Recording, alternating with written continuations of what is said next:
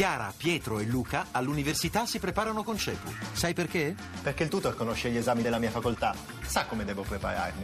Perché faccio anche verifiche e simulazioni d'esame. Perché non voglio arrivare all'esame con l'acqua alla gola. Capito? Per superare i tuoi esami, chiama CEPU all'833 1188. La radio ne parla. La Russia da sempre è stata accanto al regime di Assad. Secondo lei c'è ancora una via diplomatica per la soluzione della crisi siriana? E qual è? Ma non le saprei dire, nel senso che mi pare che la guerra siriana ormai sia una guerra per procura, nel senso che sul territorio siriano poi si confrontano tutta una serie di potenze internazionali o anche regionali che hanno interessi consolidati e contrapposti. Quindi c'è un interesse e una presenza evidentemente molto forte dell'Arabia Saudita contro invece Assad, ma anche adesso, dopo averli nutriti per tanto tempo contro l'ISIS.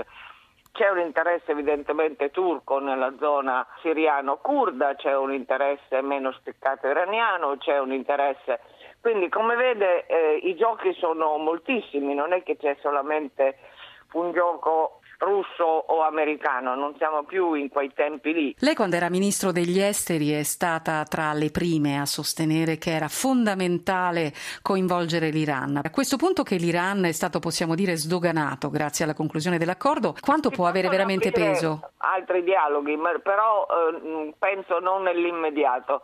Eh, in realtà quello che si è discusso ufficialmente è stato per ora diciamo solo l'accordo nucleare, anche se io non escludo che nei corridoi poi si siano scambiate anche altro tipo di opinione, ma è chiaro che ci vorrà del tempo anche per questo, tenga conto che l'accordo sul nucleare ancora non è neppure entrato in funzione per la verità, visto che ha avuto l'ok del Senato americano solo qualche giorno fa, che è un dato importante ma eh, non mi aspetterei cambiamenti immediati o miracolistici. Lei che è stata eh, protagonista anche in Europa, come giudica questa Europa così impaurita da una parte e aperta al tempo stesso? Come la vede? Beh, che è un'Europa confusa. Io credo che quello che rende l'opinione pubblica alla fine più scettica e anche più eh, confusa è appunto questo modo di procedere ognuno per conto suo e d'altra parte siamo firmatari e promotori di tutte le convenzioni sui rifugiati, c'è poi il discorso di distinguere tra rifugiati veri e propri e, e migranti economici illegali che però sono una piccola parte. Ma è tutto questo confusione del procedere sparsi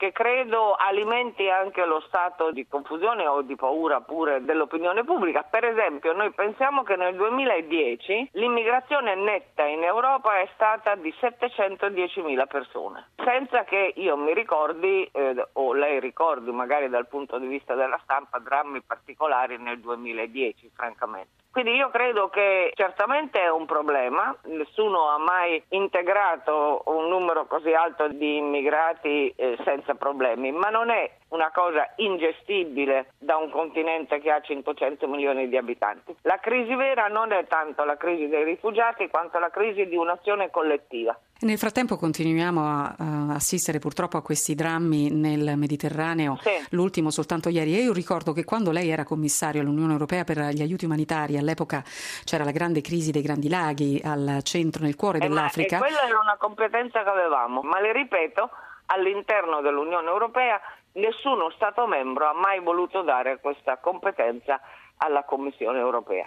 Adesso eh, c'è questa forte richiesta eh, da parte di tutti questi eh, profughi. Domani manifesteranno proprio al confine tra Turchia e Grecia affinché venga lì aperto un corridoio umanitario. Secondo lei c'è una possibilità che finalmente questo corridoio venga aperto? Chi deve intervenire affinché ciò accada? Il problema è, è, una, è, un problema, non è chi, chi deve intervenire gli Stati membri, i quali eh, all'unanimità e a 28 non trovano mai un accordo, perché il problema non è aprire il corridoio umanitario, il problema è chi chi li riceve, chi li prende poi e mi pare che su quello siamo ben lontani da un accordo, vedremo oggi, ma credo anche che la, la proposta di ripartizione di quote obbligatorie di 160.000 profughi temo non andrà molto lontano. Può darsi che mi sbaglio e mi auguro anzi di sbagliare,